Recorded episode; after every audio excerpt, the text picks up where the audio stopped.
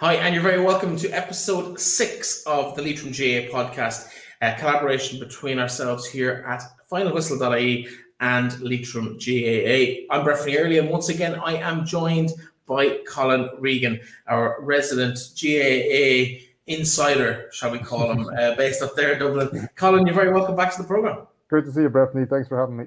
How has life been? It's been three weeks since we've had you on. I suppose our panel rotation of co-hosts, it's your turn. Um, but I suppose, what have you been up to over the last couple of weeks? Because I spotted something I want to talk to you about later on that I'm also interested in taking part in, and that's Dads and Lads, or Lads and Dads. I can't remember what it Great is. Stuff.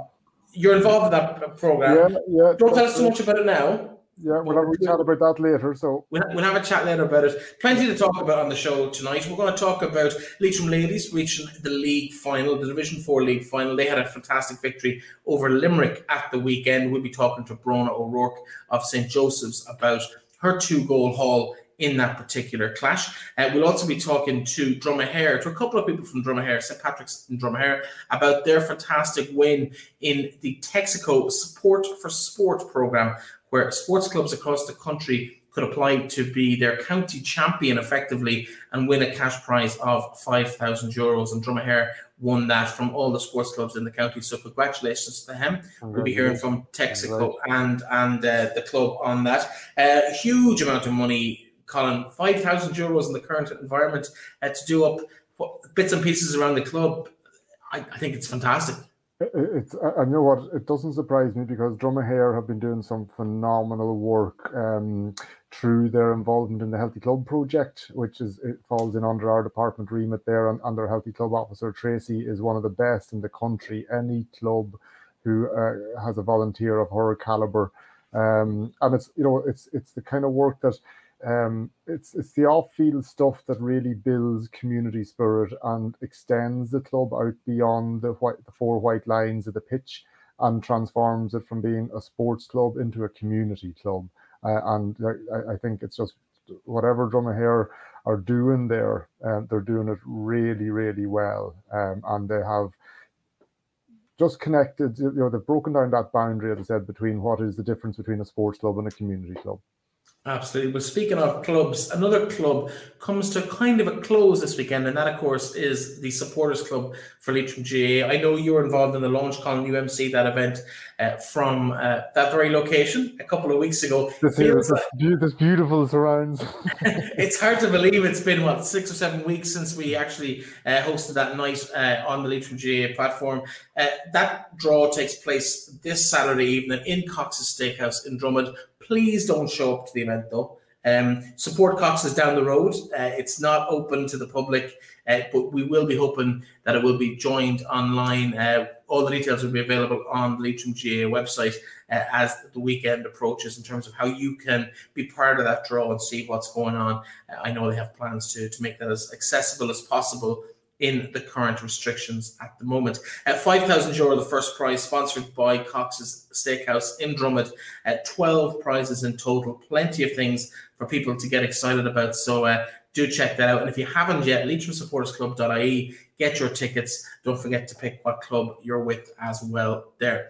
Um, we'll also talk a little bit later about win a wedding dot I E, but enough about that on the show over the last couple of weeks. We'll talk about it Uh, later on in the show. Colin, we might as well uh, get your view. We spoke to Aidan last week about uh, the Leitrim performance in the in the championship, or the the football and hurling league so far. Not to beat a dead horse, it's been disappointing, but uh, you've been there as a player in the past. Uh, where do Leitrim go to from here? The basics, Breffni. That's where that's where they go. The, the, the like for me the. The basic errors that were happening, like I, I only saw very brief glimpses of the hurling, but um, the, the football, you know, at that level, at inter-county level, there was just an unacceptable level of basic errors. On you could, if there is such a thing, people say there's no such thing as a, an unforced error these days in sports because of the type of pressure that's being applied, but that that wasn't the case in too many situations for for, for the Leitrim players. There seems to just have been, this this happens too often, unfortunately, in the county, is the inability to maintain moment, momentum. Um, and for Leitrim to perform, regardless of whether we're in Division four, Division three, whatever division we're in, because we don't have the scale of um, players to pick from, and and that results in a really tight um, panel in terms of caliber. Every one of those players have to be at their best in every single training session, but then also in every single game. You can't be at your best in every single game unless you're at your best in every single training session. So Leitrim can afford to carry a couple of lads having off days um, in, in, in any given game if the rest of the boys are at their pitch best.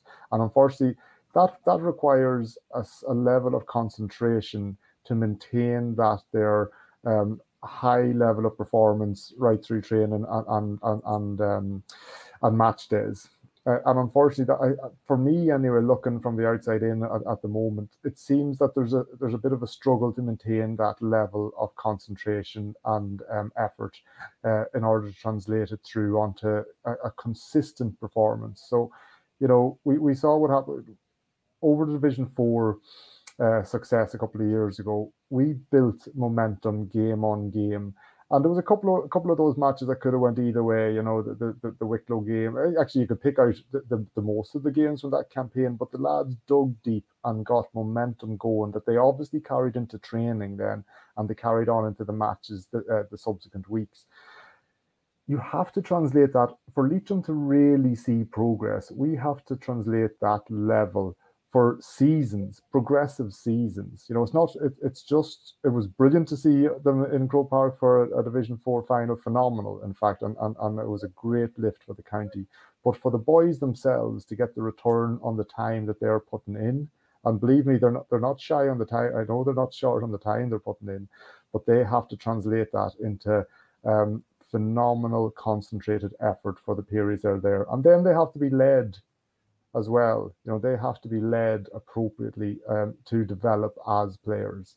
Um, and I know we talked to Terry a couple of weeks ago, and uh, I, I, I didn't get a chance to, to see was there much reaction to Terry's comments in the county about, you know, the, the, the standard at club level needing to, to, to lift in order to raise all boats. But I, I got to agree with him. Well, there was a, fa- a fairly mixed reaction. Um, we would have got a lot of positive and a lot of negative reaction towards that. I know I must have heard it back from, if I've heard it back from one person, I've heard it back from a couple of dozen people uh, over the last couple of weeks. So um, it's definitely got people talking. Whether they support it or not, I'm not quite so sure. You talked about twenty nineteen and that successful promotion push in Division four.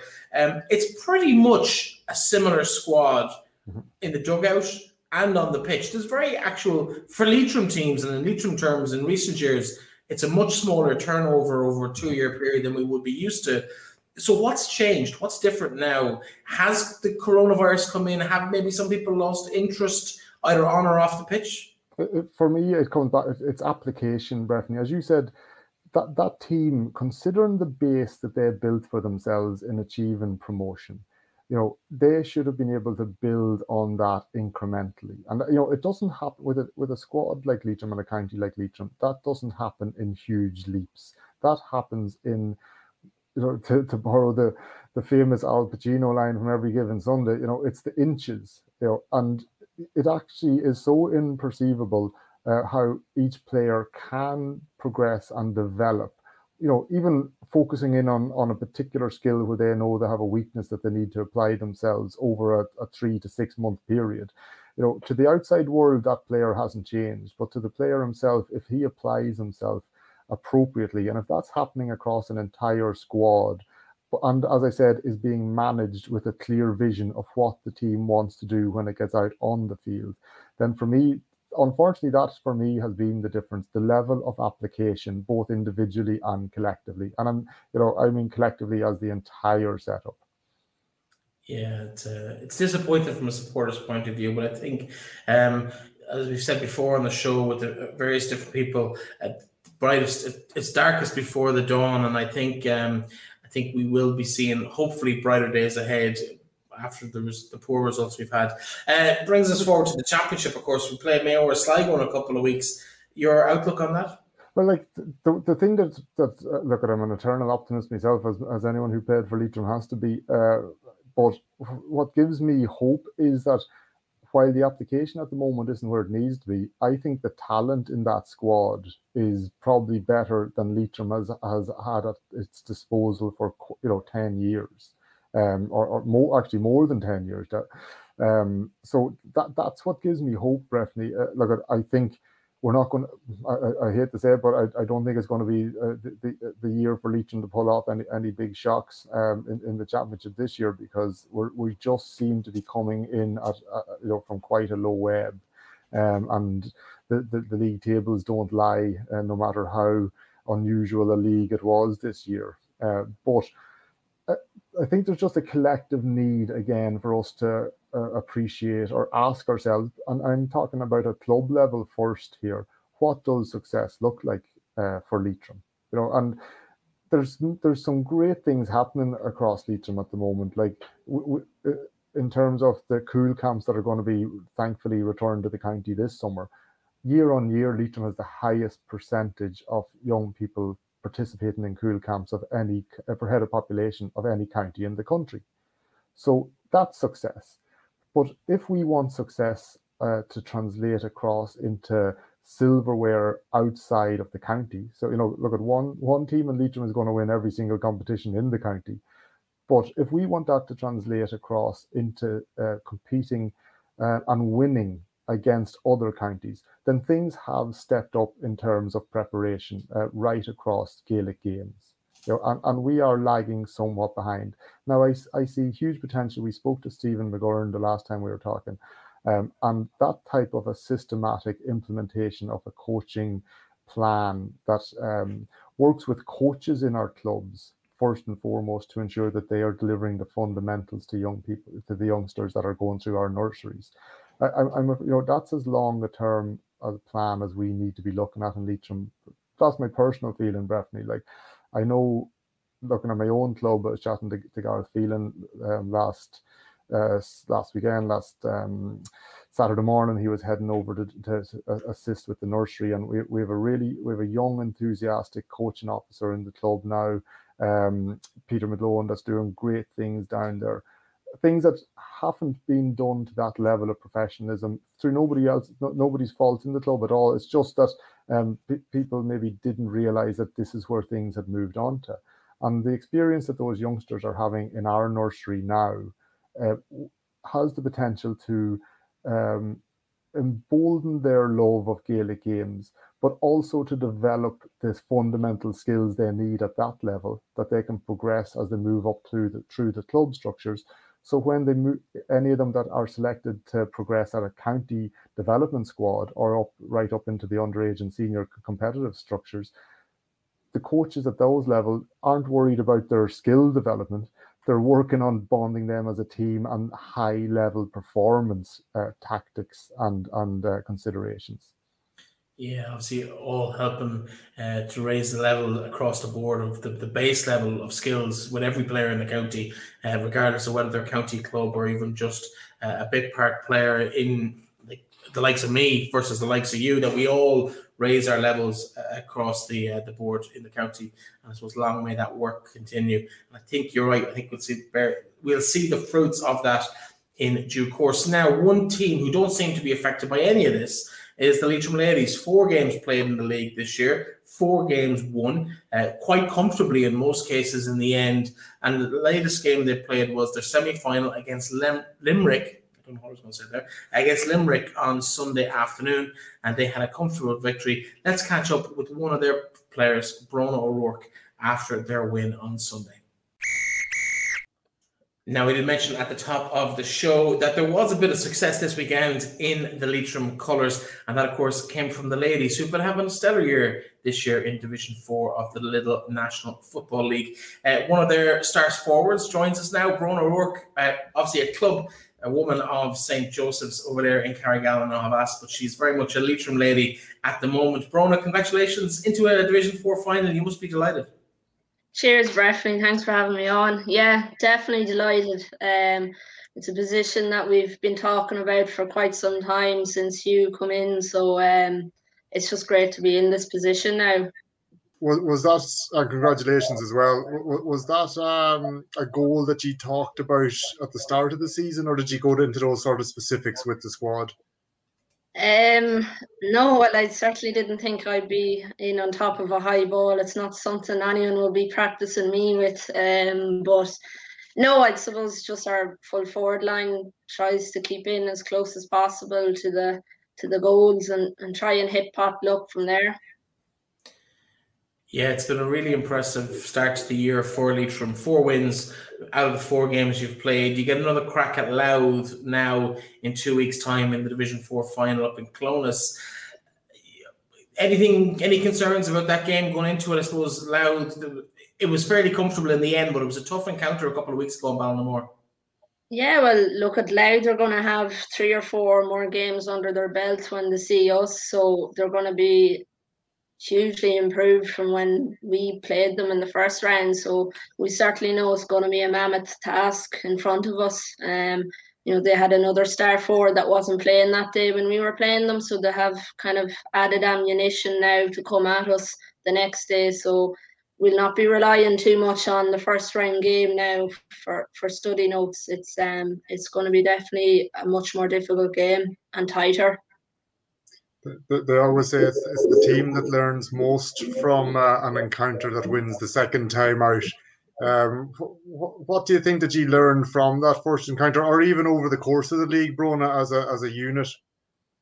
Well, I suppose just a wee bit of resilience. Um, I suppose we kind of found ourselves behind in, in numerous games, but we never kind of panicked. You know, every game you go out in, every team is going to have a purple patch. That's that's going to happen. It's it's how we're going to respond to it and kind of negate how they they go about their purple patch. So I suppose just a wee bit of resilience and calm amongst the team. So if things aren't going right, we'll we'll just keep plugging away, and then when we get into the water break, we'll be able to kind of calm down and, and get back to old ways and and go from there. But um. I think it's just certainly that air of calm amongst the team that whether we're winning or losing, it's it's going to happen if we keep plugging away. Actually, Bronagh, that's interesting because we didn't have them when I was playing. What do you make of the water breaks? Is it an opportunity to reset? Um, I, I suppose I can see it from both sides. If you're if you're winning, possibly it can be to the detriment of you of the team because you're on that roll. And then if you're on the other side of it, it's great because you can kind of slow down the momentum of the other team. But purely from a fitness point of view, I, I just can't imagine the days when we were playing thirty minutes because we're all gagging for water after fifteen minutes. So I think we're kind of glad of it, to be honest. Has it become a game of four quarters though now rather than two halves? Yeah, probably has become a lot more tactical because of that. You kind of target maybe quarters, whereas maybe when you had the two halves, it's really difficult to target a section within the game. So certainly with the four quarters, it might help managers, you know, kind of negate the other team in how they attack because you have kind of a time to talk for thirty seconds or so and get your get your talk out. We've had a bit of discussion on the show over the last few weeks about, I suppose, the, the issues that are around with the main, the men's side of the game and even the hurlers disappointing winning or losing seasons. Uh, what's different about the girls' point of view, for, in your opinion, that, that really has driven this success this year?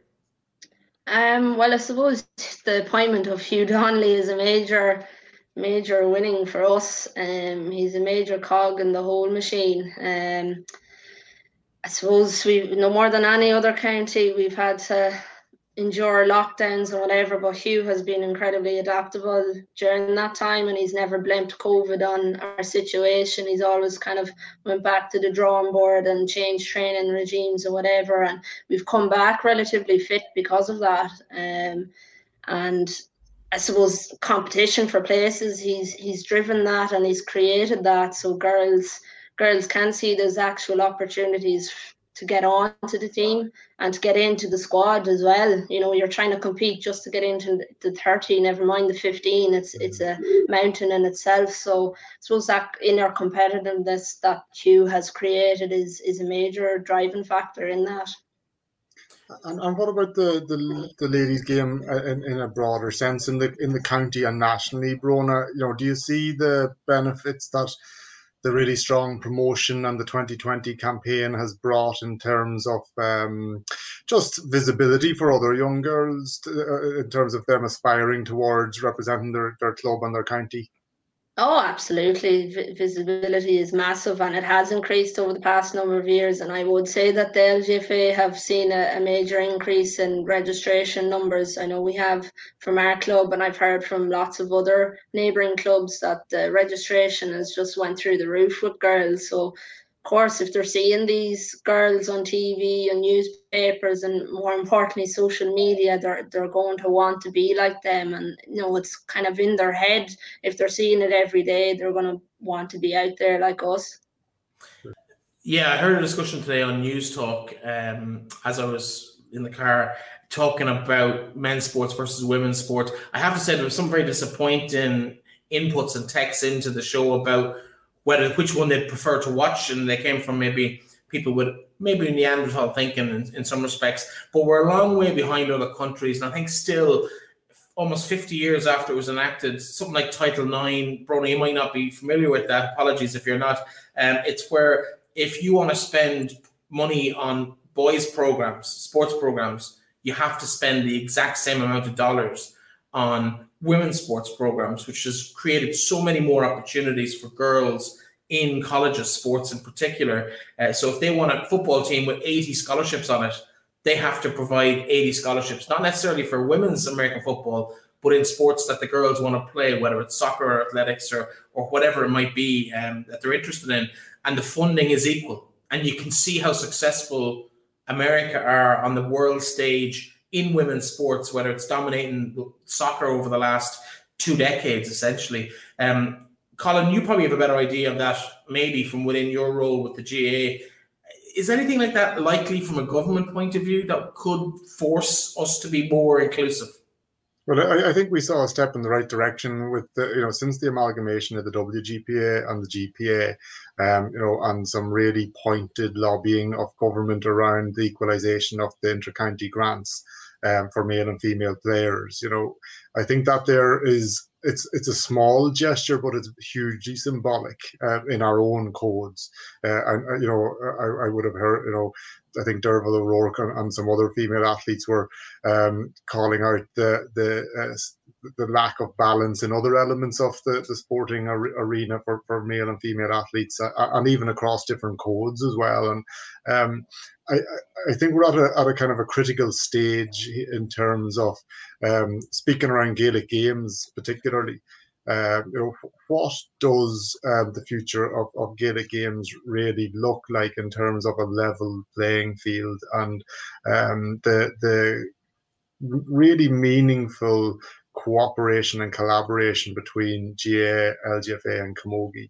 Uh, and I know, as Bronagh pointed out, you know, the, the L G F A and ladies football is just, uh, it's, it's experienced um, stratospheric rise over the last uh, couple of decades. Camogie, um, you know, it probably struggling more uh, in terms of that. The, the, so many players would have been dual players a number of years ago across both codes there. Um, and the, the sudden rise and profile of the ladies football has undoubtedly impact negatively impacted Camogie. So the more that that, that we sit around the, the one table and I, first of all, agree a shared vision of what we want to achieve, only then can we actually start working towards it and ensuring that there's parity and equal opportunity for everybody on the uh, on Gaelic games. And then that has to translate right across all other codes. Um, you know, we've seen golf recently has really led the way uh, in terms of an amalgamation. Uh, and, there, you know, there, there is um, a lot of lessons to be learned from that journey. But obviously, there's a lot of sensitivities within um, the, the three associations as well. So, you know, we're not saying it's not going to be without its challenges to to find that sweet spot of where co- cooperation and collaboration works. But on, I think the first step is identifying that shared vision of what we want the future to, to look like, getting checking that out with all our clubs. And I, like I know... Um, I, I think it's it's over forty percent of clubs at the moment are using the one club model. You know, so there's it's already happening at grassroots level. Uh, so there's again there's lessons to be learned there to identify. Uh, well, you know, maybe some of the barriers are uh, more perceived than real, uh, because if it's operating successfully in, in across you know, a, a significant percentage of, of clubs on the ground, then um, I think we need to work with those clubs, identify what hurdles they had to overcome, uh, how they've implemented a, a successful one club model, uh, and start that as our base and work it from you know the, the bottom up as much from the top down. Yeah, there's uh, some really good examples within this county as well of clubs. I'm not going to name them because I will forget one of them, uh, but I know there's some really successful examples of, of how that works here. Uh, Brona, bringing it back to, I suppose, where the ladies are at the moment, uh, on the domestic internal scene here, the club season starts on Sunday. Uh, you won't be involved because you're on the county panel, but your teammates in Saint Joseph's will be in action. They will take the the... the hosting duties against Saint Bridget's. So um, some familiarity there as well. Will you get the chance to go down and have a look yourself? Will you be in attendance, or are you allowed to be in attendance with COVID restrictions? Oh, well, hopefully, depending on our kind of schedule with training, but if we catch the end of it, it'll be great. But um, yeah, sure, no more than any other club like ourselves, the girls are just glad to be able to play a competitive game. For the majority of them, they haven't played a real game since like August, September. So it's been a, a very long time. So they'll just be glad to be able to be marking someone different. Familiarity breeds contempt. Yeah.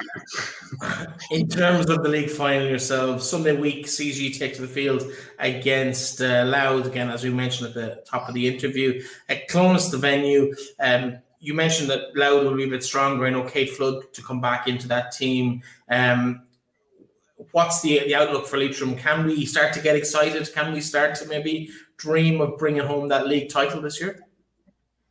Yeah, well, look at it. As I said, it was we've been quite public in what we've wanted to do, and we're, I suppose, one step away from it. So there's no point shying away. We're not going to be just competing in the game. We want to win it. So uh, we are certainly going out to win it and, and put our best foot forward. And all we can do is say we perform to the absolute maximum. And if that's win or lose, then we can go ha- go home happy, because we couldn't do anything more. So we just want to try and get a performance in and, and see where that will take us. And finally, before we let you go, of course, Glencairn Manor in action this weekend in the Connacht Club Championship. Uh, you've been involved in that for the last couple of years as the Leitrim representatives. Uh, you've been to these stages before. What's going through their minds maybe this weekend ahead of a Connacht final? Yeah, well, I suppose excitement, a uh, wee bit of nerves. I suppose it's the beauty in that, and is that you're not really... Uh, you don't really know the club teams that you're playing, so there's that kind of unpredictability. So you're just kind of focusing on yourself more so than looking at opposition teams. So um, look, at my, it's great to have a Leitrim representative now on Saturday, and hopefully Manor can do the business. They're well capable of doing it. Absolutely. They face Eva in Markovitz Park on Saturday uh, in that Connacht Intermediate Club Football Championship, of course, delayed from the end of last season. Bronagh O'Rourke, thank you for joining us. Congratulations on a fine win. two one, I think you got in the end. Uh, nice to get in the score sheet, uh, always. And uh, we'll be chatting to you as the season progresses, either with Leitrim, as we hopefully continue the form into the championship, and also in the club season ahead. Thanks very much for joining us. Cheers. Thank you. Best luck, Bronagh. Bronagh O'Rourke there, Saint Joseph's stalwart, and of course Leitrim ladies regular as well. Colin, I don't know how much of the game you caught. I caught the second half at the weekend. Um, disappointing second half by Leitrim ladies standards, but so far ahead at the break, it was never really in doubt from about ten or fifteen minutes into the match.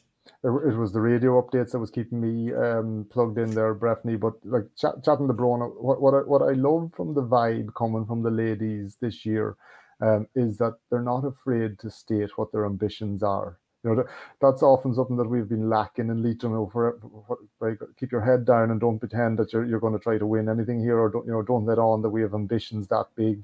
Because if, if we fail, then you know we'll we'll have. Um, egg on our face. That the ladies from have set out their stall, and oh, it's very clear the, the impact that Hugh is having there. You know, you hear Bronagh talking about um, just the level of uh, preparedness um, and adaptability, flexibility that he has brought to things, which is obviously very necessary in these unusual times.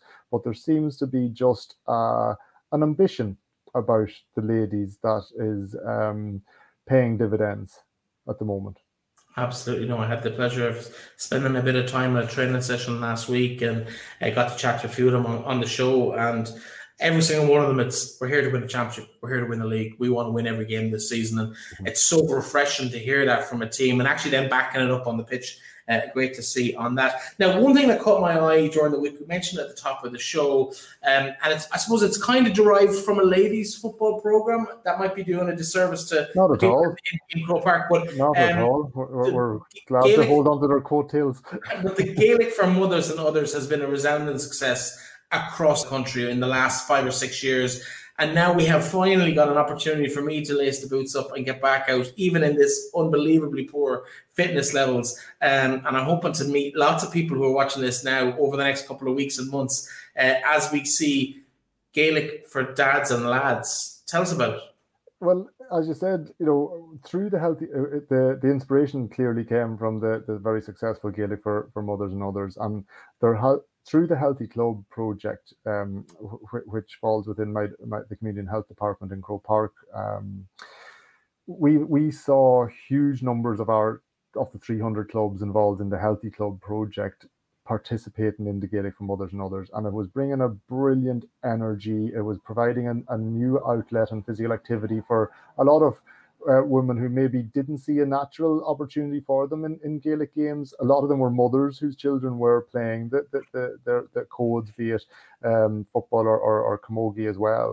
Um, and th- we kept getting asked questions, you know, where's the, the male option for, for, for this here?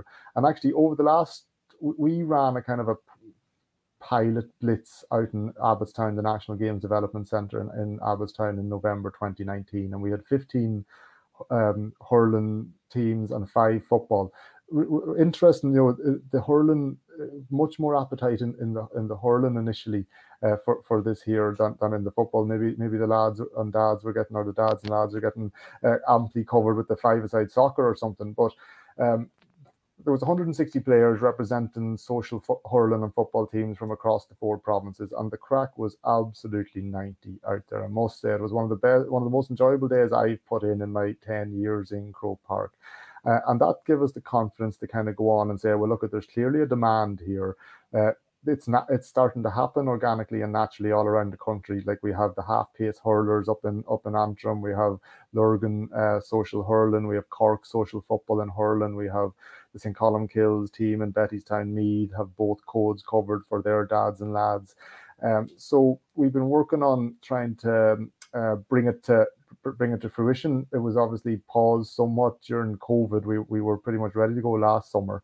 Um, but we um, just launched it last week, and already the response has been huge. And we interviewed, we, we surveyed the one hundred sixty lads at that national blitz, asking them, you know, what is it about the social games uh, that interested them and, and made them sign up?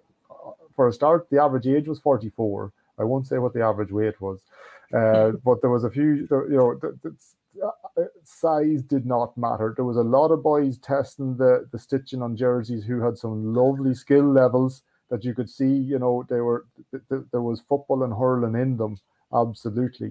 And that's the whole point. It's about either re- reconnecting with the games you love, um, and maybe that you've retired or you, you lapsed, or actually we had a uh, we had a Kiwi, we had a Yank, we had a couple of other um, we had a couple of other um, European nationalities out of that blitz. So it was a, a, a couple of uh, people who had moved to Ireland were using the social games as an opportunity to t- test out Gaelic games as well, which was great to see. So our plan basically, Breffni, is, is to get as many, see as many clubs who want to, to roll this out for their their um, their has-beens or their never-wears uh, men in their club. Um, and uh, we'll be, based on demand, we'll be put, putting on some provincial blitzes and, and a national blitz again. Uh, just to, to put it in context, that the Gaelic for Mothers and Others nat- National Blitz Day attracts over a thousand teams from across the island. Um, just for the, for the clubs, there's actually a, a, a webinar going out on, on uh, Thursday evening for any clubs that are interested in finding out more about it. If you, if you go on to G A A dot I E forward slash community, you can find out um, the link to that, and uh, feel free to, to tune in and find out what it's all about.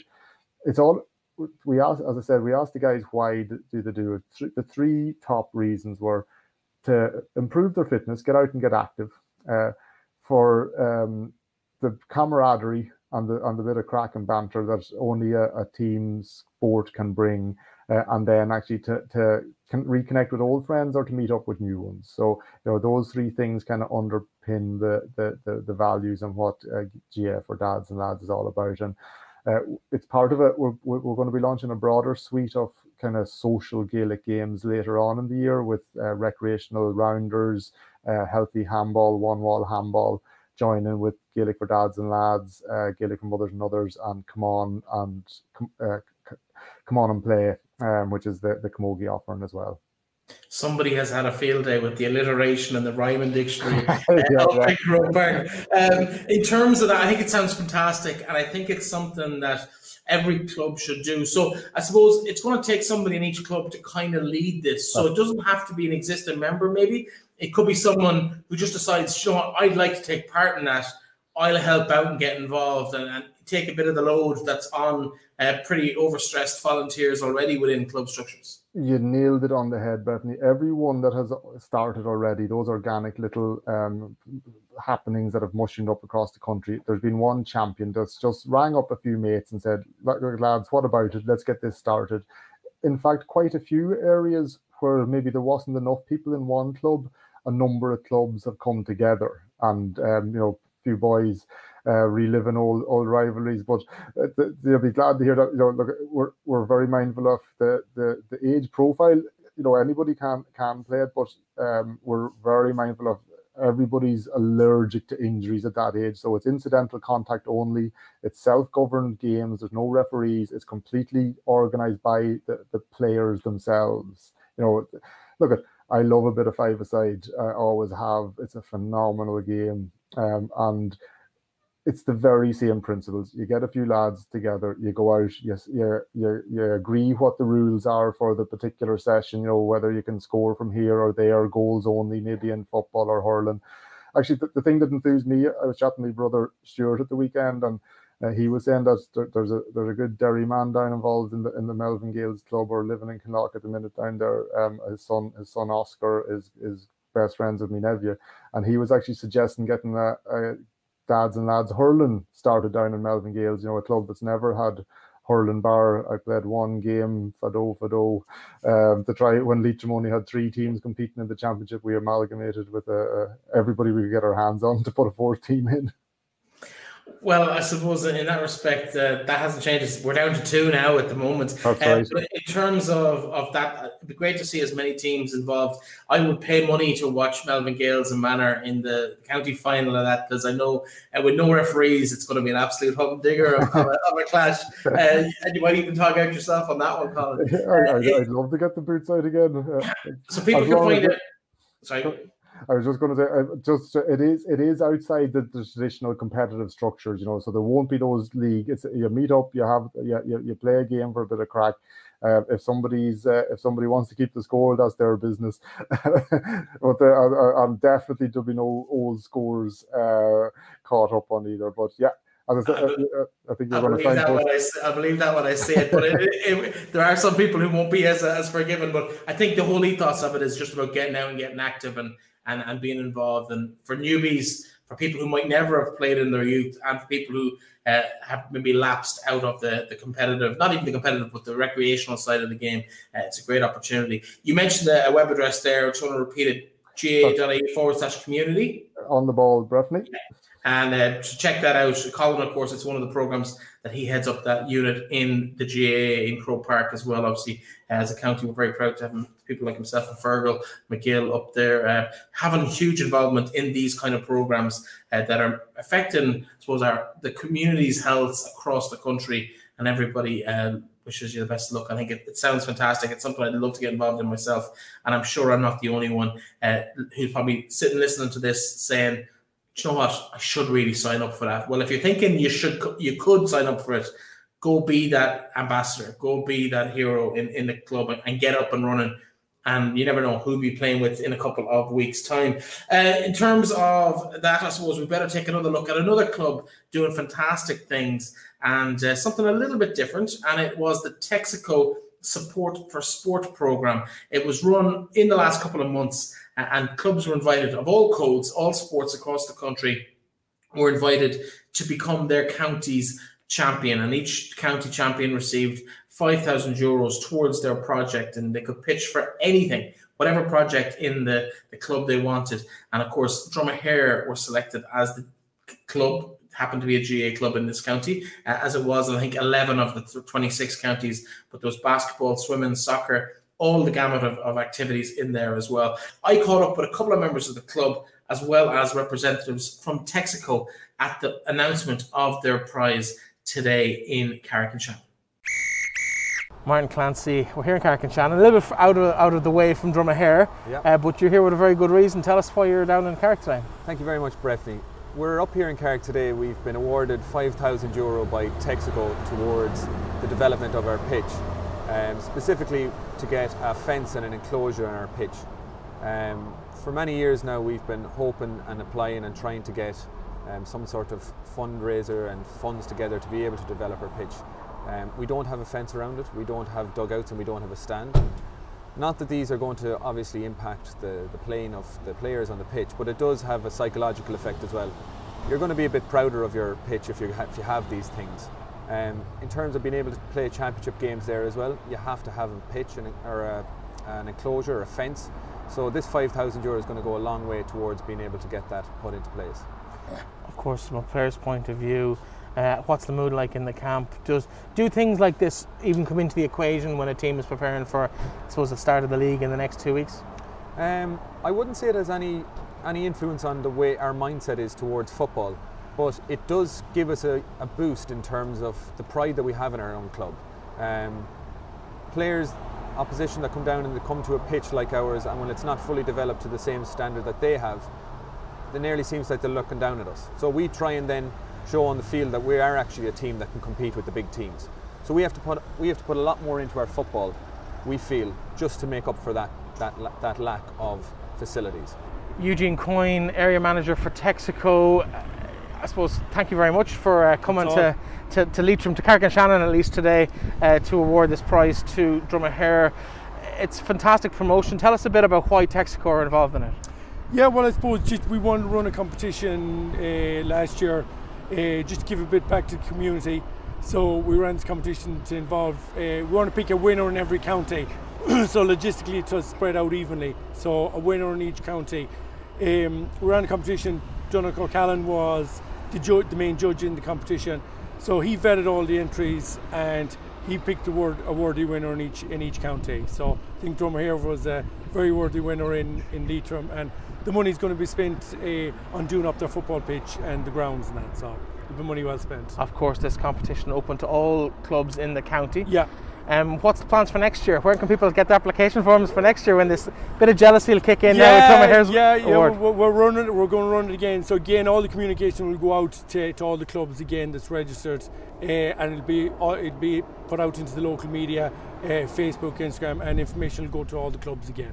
So yeah, in terms keep an of, eye out for it. In terms of, I suppose, the the actual award, what's the, the parameters? What's what's it allowed to be used for? What can the money go towards? It's a very broad spectrum, so the, the, the money can be spent on anything to, to enhance the club. So whether it's painting the club or doing groundworks, it's it's a whole community and, and club orientated. So anything that can improve the club.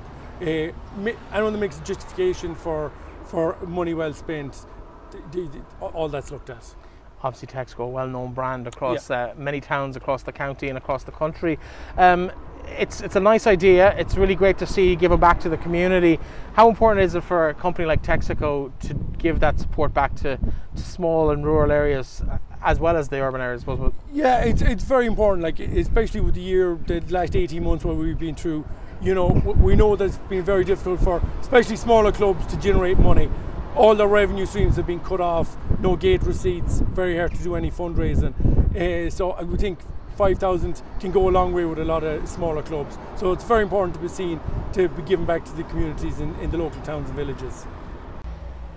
Yvonne Gibney, uh, you were one of the, ma- the main reasons for the application in the first place from Dromahair.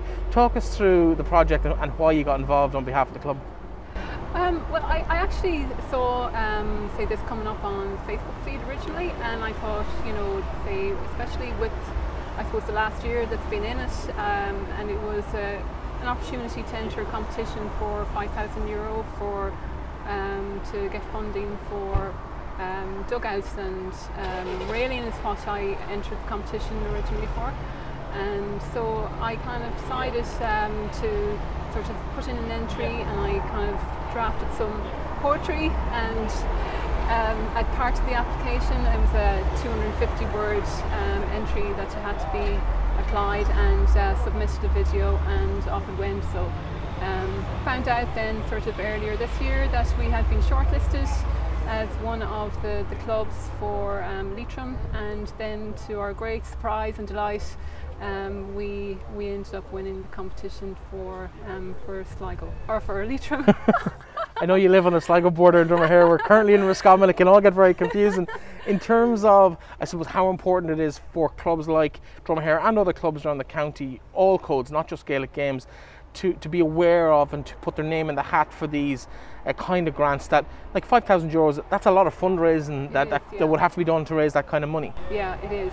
And, and it's actually, it's it's a great initiative, and I was just talking to um, Eugene there, and he was saying this is the first year they've run this, and obviously they'll continue to run this, and they, they do tend to look at the smaller clubs um, for for these awards, so um, that was a, a huge benefit to us, because we are a small um, rural club, and um, this is huge money for us, and uh, it goes a long way um, to, to support us and, and how we're developing the, the club as we go forward through the years, you know. So, so Carmel Lunny, uh, great day to be involved with, with Texaco and this fantastic promotion to support the local sports clubs in the county of Leitrim.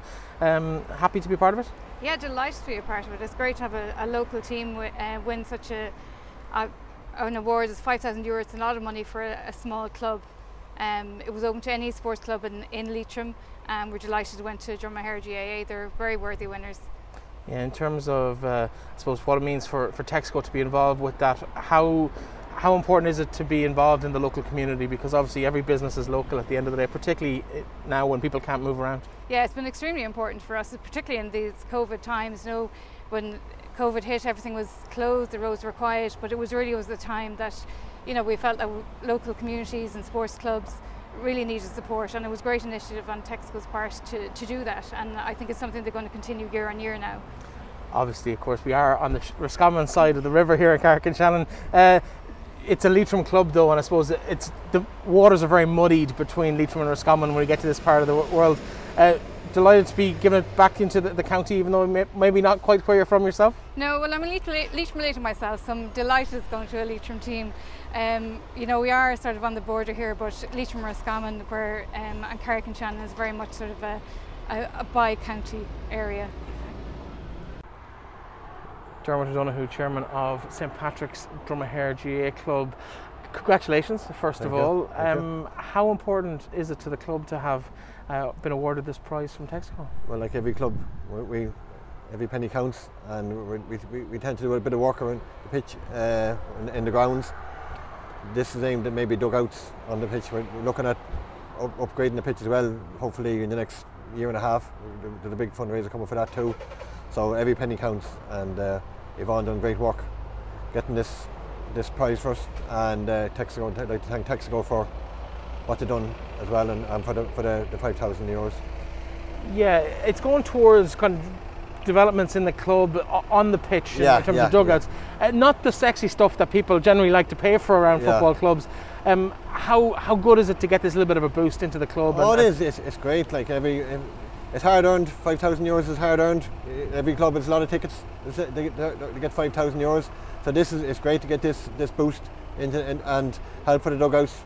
People have seen Dromahair. We don't have the dugouts. We don't have the facilities yet. We're working on it. But th- th- this money is it's, it's great for us. You know what I mean? It's, it's, it's a great boost to the club.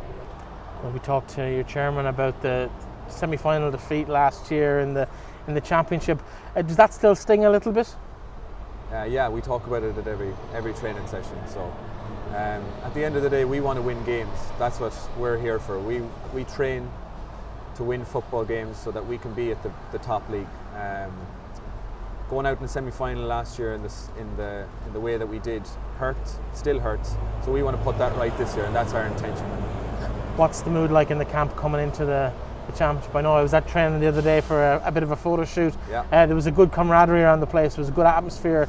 Um, you obviously, same staff from last year, Paul Clancy is still yeah. manager. Um, everything good in the camp? Everything's great, yeah, thank God. So Porrick wanted to stay on, we wanted him to stay on. We have unfinished business. Um, we feel as though we have the players and we have the management to be able to go on and win the intermediate championship. We did last year, we do this, we do again this year. Um, the league starts now in two weeks' time. It's going to be a great way for us to go out and to improve on our ball skills and our fitness while we're preparing for championship at the same time. So we're looking forward to it. Intermediate championship, of course, this year a bit uncertain. You don't know who's going up, you don't know who's coming up from junior either, yeah. So it's hard to even prepare for who you might be playing against. Or does that even come into consideration now? Is it just a case of getting into the best shape you can get yourselves into? Um, I wouldn't say that we're we're planning towards any specific teams. Um, it's the next game, it's always the next game. So you take it one game at a time, you put in your one hundred percent effort into that game, you win that and you move on to the next one. You're not uh, hoping to get Gortletcher in the first round for a bit of a payback? If we got Gortletcher, we'd be more than happy to play them first round of the championship, yeah. In terms of uh, these kind of grants, people, or, or these kind of competitions, people get put off by the paperwork. How many hours, what kind of work was involved in actually putting in the application? Um, not, not as much as maybe you'd expect. Like, I mean, versus, say, grant applications, it was actually, um, once you had the, the idea and sort of putting it down, um, it actually took probably no more than, say, a couple of hours over a number of days. So um, I think, uh, uh, say, my uh, foray into poetry was, was unexpected, but um, it actually worked out quite um, quite better than I than I had expected. So um, I think that hopefully was the, the clincher as to how we managed to, to be successful this time around. We won't be seeing any uh, collections of poetry from yourself over the next few I'm years. I'm afraid not. I think that was my one and only dip in, dip in the water on that one. Um, but I mean, it was great because um, you know, there was four hundred entries um, nationwide for this competition, and um, we are then one of um, five Gaelic clubs who received the award from across the country. And um, you know, it's great to sort of um, have won it, say, from say four hundred um, entries, and we're so delighted, like, you know, to. to be the recipients this year. Talk to us about where the club is at the moment. Obviously, intermediate semi-finalists last year. Yeah, you'd be disappointed um, with how that ended, maybe. Yeah, kick of a ball away from from in, on a windy day from from getting through. Um, we're back again next year. I think the, it, the intermediate championship is probably is is probably harder to get out of than the the, the, the, the win than the senior. Um, we'll give it a go again this year. We have a good panel. We have a big panel of, of lads, and uh, we have a good good good team there. Um, we have a junior team again this year, so it's a huge boost. Um, good underage, you know, so it's it's uh, championship. We'll give it a go. We'll give it a go again this year. We'll not be afraid of anyone.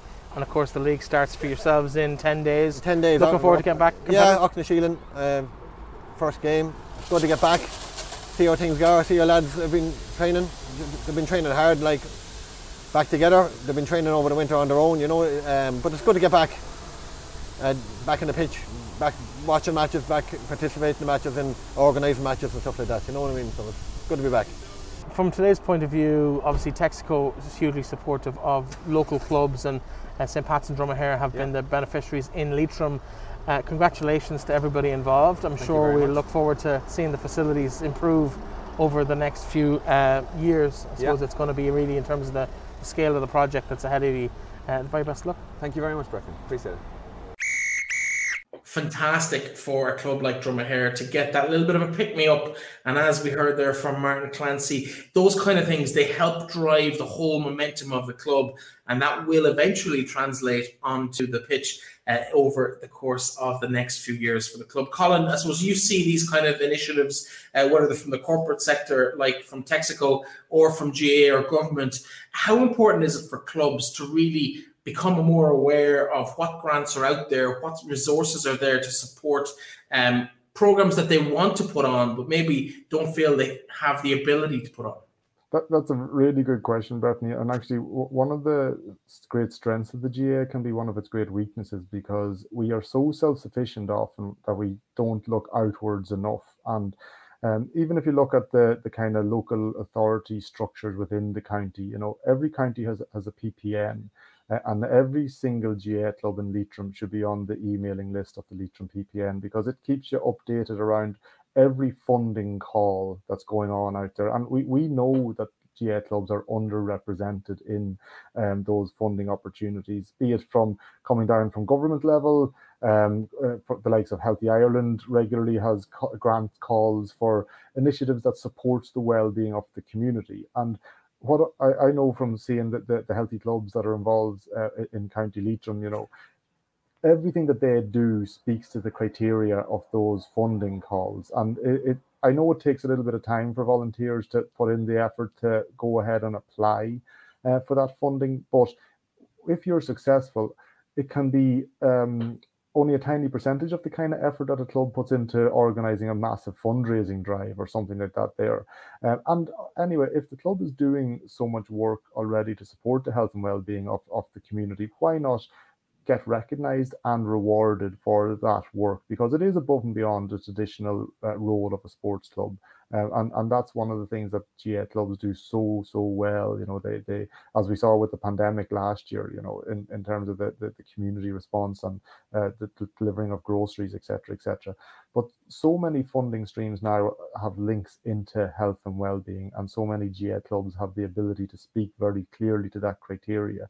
So if my, my advice would be to, to all the clubs in the county, make sure you're on the mailing list for the Leitrim P P N, make sure you're linked into the L C D C, and uh, that you're ha- that, again that you're receiving notifications about funding opportunities. Make sure you're linked in with Leitrim Sports Partnership, um, and particularly if you're doing any, anything in the area of diversity and inclusion, uh, link in with the the SIDO, the Sports um, Inclusion Disability Officer in in Leitrim Sports Partnership as well, to ensure that they're making you aware of any funding opportunities that are out there, but also supporting you in the delivery of any of your your programs.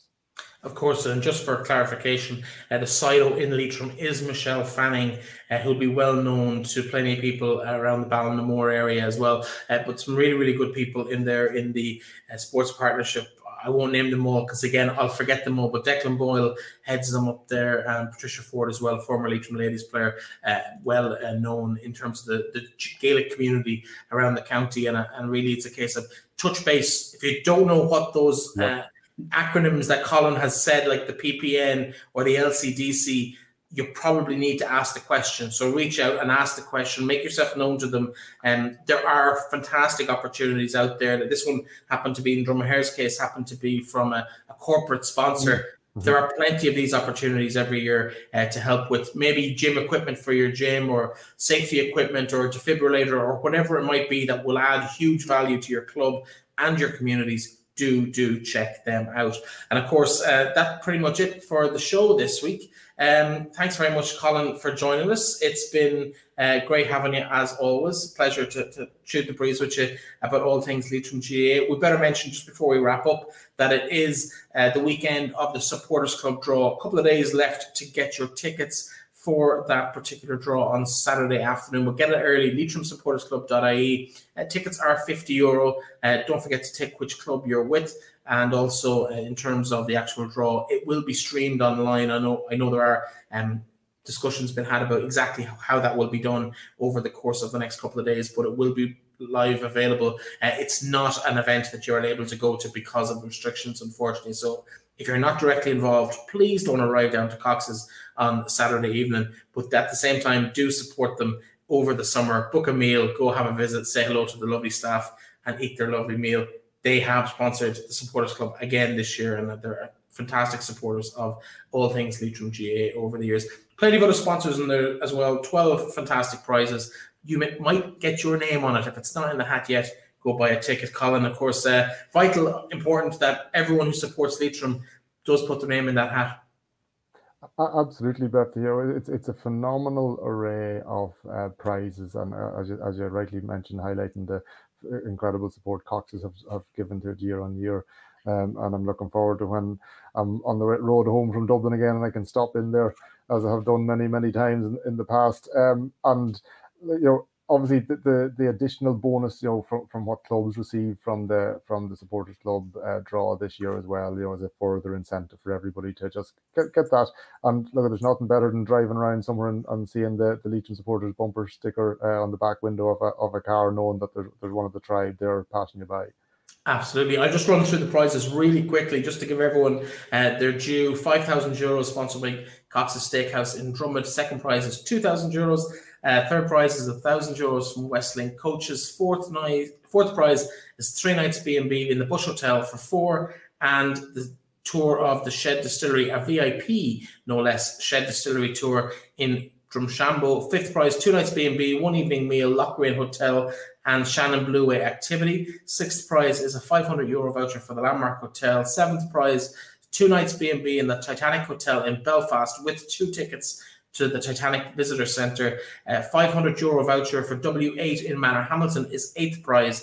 Ninth prize, tenth prize and eleventh prize are two hundred fifty euro vouchers for each of the municipal areas from Leitrim, Leitrim Tourism, Manor Hamilton, Ballinamore and Carrick-on-Shannon. You know which one will apply to you, but they are those vouchers. You can spend them with any tourism uh, uh, facility or or member of Leitrim Tourism provi- provider, that's the word I was looking for. Any of the, the outlets uh, across the county, a two hundred fifty euro voucher there, ninth, tenth and eleventh. And then the final prize is two hundred fifty euro cash prize as well. So something for everybody. But I suppose the, the real thing is that the prizes are nice, but really it's to try and get behind the county teams and allow everybody to uh, increase the standards and increase the performances. And God knows we need that little bit of a push right now. Uh, with fifteen or thirty lads taken to the field against Mayo in a couple of weeks, Mayo or Sligo. I'm going to get in trouble with Sligo if I don't say that.